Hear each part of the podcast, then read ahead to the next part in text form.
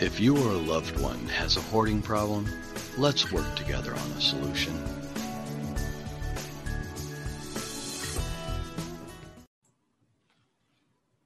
Thank you for stopping by the Hoarding Solution podcast. I'm so happy that you are taking the time to take a listen to what we're doing over here, talking about all the things related to hoarding, including things like trauma, anxiety, depression, and even the suicide aspect, because I believe in some cases that people are attempting suicide by stuff, which is really scary. And it means the issues haven't been addressed yet. And that's where I see our role here is to talk about what's going on in these often daunting situations. And today I'm going to talk about the things we keep. And I know that sometimes I'm very focused on creating space, which is very necessary. And when you create space, it allows you to focus more on the things you do want to have, the things you do want to keep. And so today I'll just talk a little bit about some of the things I've decided to keep. And um, the first place I keep a lot of these things, of course, is in my heart and in my mind. And I remember things like uh, having conversations with my younger brother. You know, I remember us traveling on a journey to Denmark to see Legoland when we were teenagers through Make a Wish. And that was just a really cool experience. So I hold that very dear in my memory. Um, but then I have sadness too, because my brother passed away many years ago and he struggled with Duchenne's muscular dystrophy. So there is sadness there too. I will also say that I'm very grateful for the time I got to spend with him um, when he lived close to me and, well, three hours away. But I was able to spend time with him. And those are things that I hold dear in my memory. And happiness, just he had a great sense of humor and I always remember laughing a lot with him, uh, no matter how much pain he was in. So there's a lot of good things there that I hold dear when it comes to my family. And another piece I'll talk about a little bit is the memories of my grandpa. And that is always um, a bittersweet because I always feel like I should have spent more time with him as a kid, as a young adult. Um, but I did spend quality time with him the time that I did have. And so he died on Christmas Day, I think about 20 years ago now. And so Christmas has always been one of my favorite holidays. But then it makes me sad to know that that's when he died. Yet we had great conversations. He always made me feel valuable and important. He always sent uh, oranges and pecans. And so uh, other memories I hold dear of him and other family members as well who are many are passed on now but i have a lot of good memories of of people in my life that i choose to keep those memories. And then of course you have the physical things that you keep that might be photos or coffee cups or mementos different types of stickers or christmas ornaments. Like there's so many different things that you can hold on to that hold those memories and actually, this morning when I was clearing some magnets off my fridge, I started to realize that maybe I only need one memento when I travel. Maybe it just needs to be something small to remind me of the journey. And so, learning, I think, how to downsize into what is manageable for you is really a valuable skill, especially if you grew up in a hoarded home and like it always seemed like more is more and more is better. Sometimes less is more and less is better. And that's where um, where I'm coming to that there are things that I have that I really don't need, but what about the ones that do hold some kind of memory? And I'm looking at a silly one right now, but my cat Felix passed away a couple years ago and I have a little cat dish, a little glass cat dish that was his, and I washed it and everything. But now I put a candle in it, and um, it makes me think of him. But there's also light that comes from that, and light because he was um, the first new to me pet I got after a necessary divorce. So he was kind of my transition cat and um, it was hard when I lost him because he he was a feisty little feral guy, um, but he also was kind of domesticated in his older age, and so I recognized I think the fight in him, and I think that's what kind of made him um, really a special pet to me. Although I've had other amazing pets that I can probably should talk about later because, um, well, I'll just mention her. Sophie was one that um, spent time with me and with my brother. So there was like a connecting point when that cat passed. And, but I hold really sweet memories of her as well. And, you know, the other thing we have to learn, I think, as a skill uh, is to let people in. And that's really hard to do, especially if you were in an environment where you weren't allowed to welcome people in, or maybe you could, but it was just too unfriendly of an environment uh, to allow people in, whether it was a hoarding or uh, people in your life that had drug or alcohol issues. I mean, there's a lot of shame that is attached to some of these things. And even as a kid, if you can't, you maybe can't verbalize it or explain it, but it's like a presence that's there and you know um, that it isn't quite what other people are doing or living in. And so there's this uh, difficult piece of letting people in.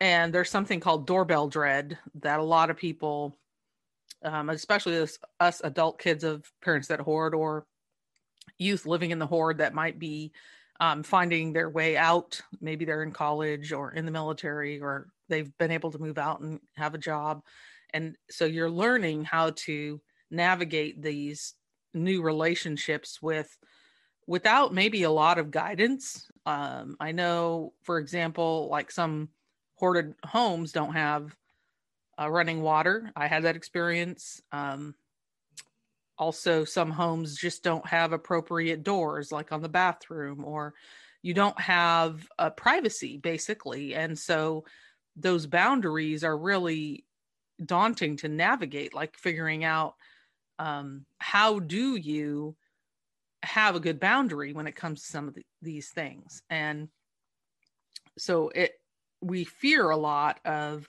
of things. And unfortunately that's also one of the things we keep is that fear of being judged of being uh, worried about people thinking less than of you. And i've kind of told the story before where um, I can have my house as clean as possible in my estimation, floors mopped, everything dusted, put away.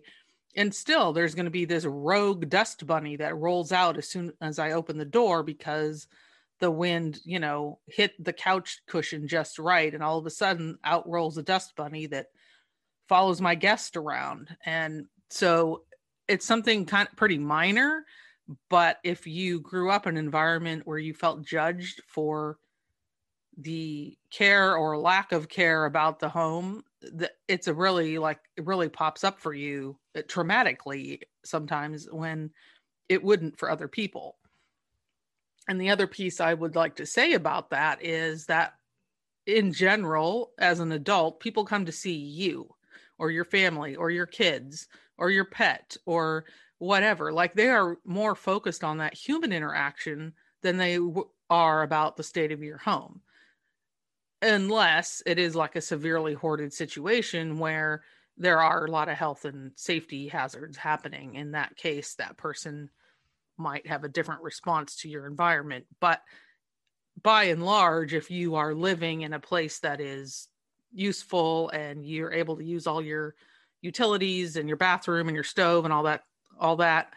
Mostly people just want to come in and have a seat and drink coffee. Like that's what you know people do if you're not in a weird situation. And so it's just one of those things as learning what's okay um you know but on the other hand that can impact your personal relationships. Like you might choose people who don't respect boundaries or don't know about boundaries and that causes problems for you later in life because you didn't have some of that guidance to help you figure that out and I I went through therapy myself, and one of the concepts that uh, came up was this idea of reparenting yourself, and so I believe that it for me in large part was about learning that I'm valuable and I'm worthy. I don't have to qualify for this, you know. I just I have this God-given innate value. Like there is nothing I have to do that makes me valuable. And I think the messaging in a place where the kids don't matter as much or the value isn't placed as highly on them as in other homes that you really struggle with feeling like you're valuable or worthy or that you even matter. And so that's a really difficult mental dynamic to come over or to overcome if you have gotten this messaging either subtle or directly that you don't matter as much as the stuff or you don't matter as much as the money or the drugs or the alcohol or other chaos or drama you know if if something is always going on and the kid is never getting the full on attention that they need it's really hard to feel like you're valuable later on in life and i will say also that it's important to recognize that the people in our lives, our parents, do the best they can often with what they have.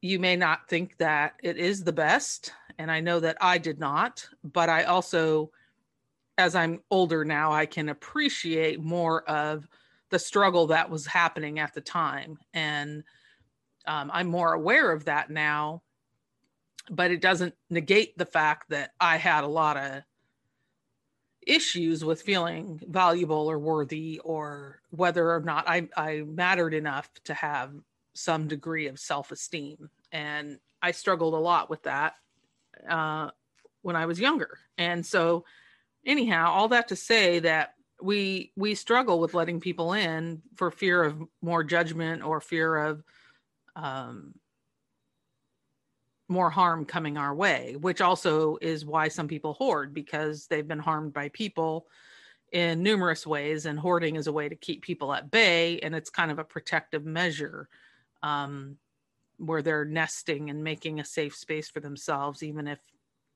it would not appear safe. So it's valuable, I think, to recognize that there are things that you want to keep and there's things you want to let go and it's just a matter of figuring out what that looks like for you.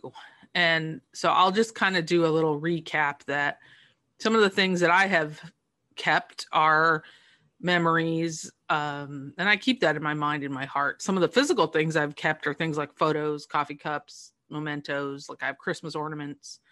And also it's about letting people in and knowing who to keep out and that is also a skill to to cultivate as you go forward. And i always think that i'm a work in progress. No matter how how much progress i make i'm still a work in progress. And if you are a person that struggles at all with any type of self-worth or questioning that um, and needing just connecting um, on that issue. I have a group called Extreme Self Worth, and I'll put a link to that in the show notes. But I just know that sometimes we have to take extreme measures to get to a place of feeling adequate and valuable. So um, I invite you to check that out as well. So I thank you for stopping by the Hoarding Solution podcast, and I wish you a very happy holiday. And may May all our dreams come true in 2021. If you or a loved one has a hoarding problem, let's work together on a solution.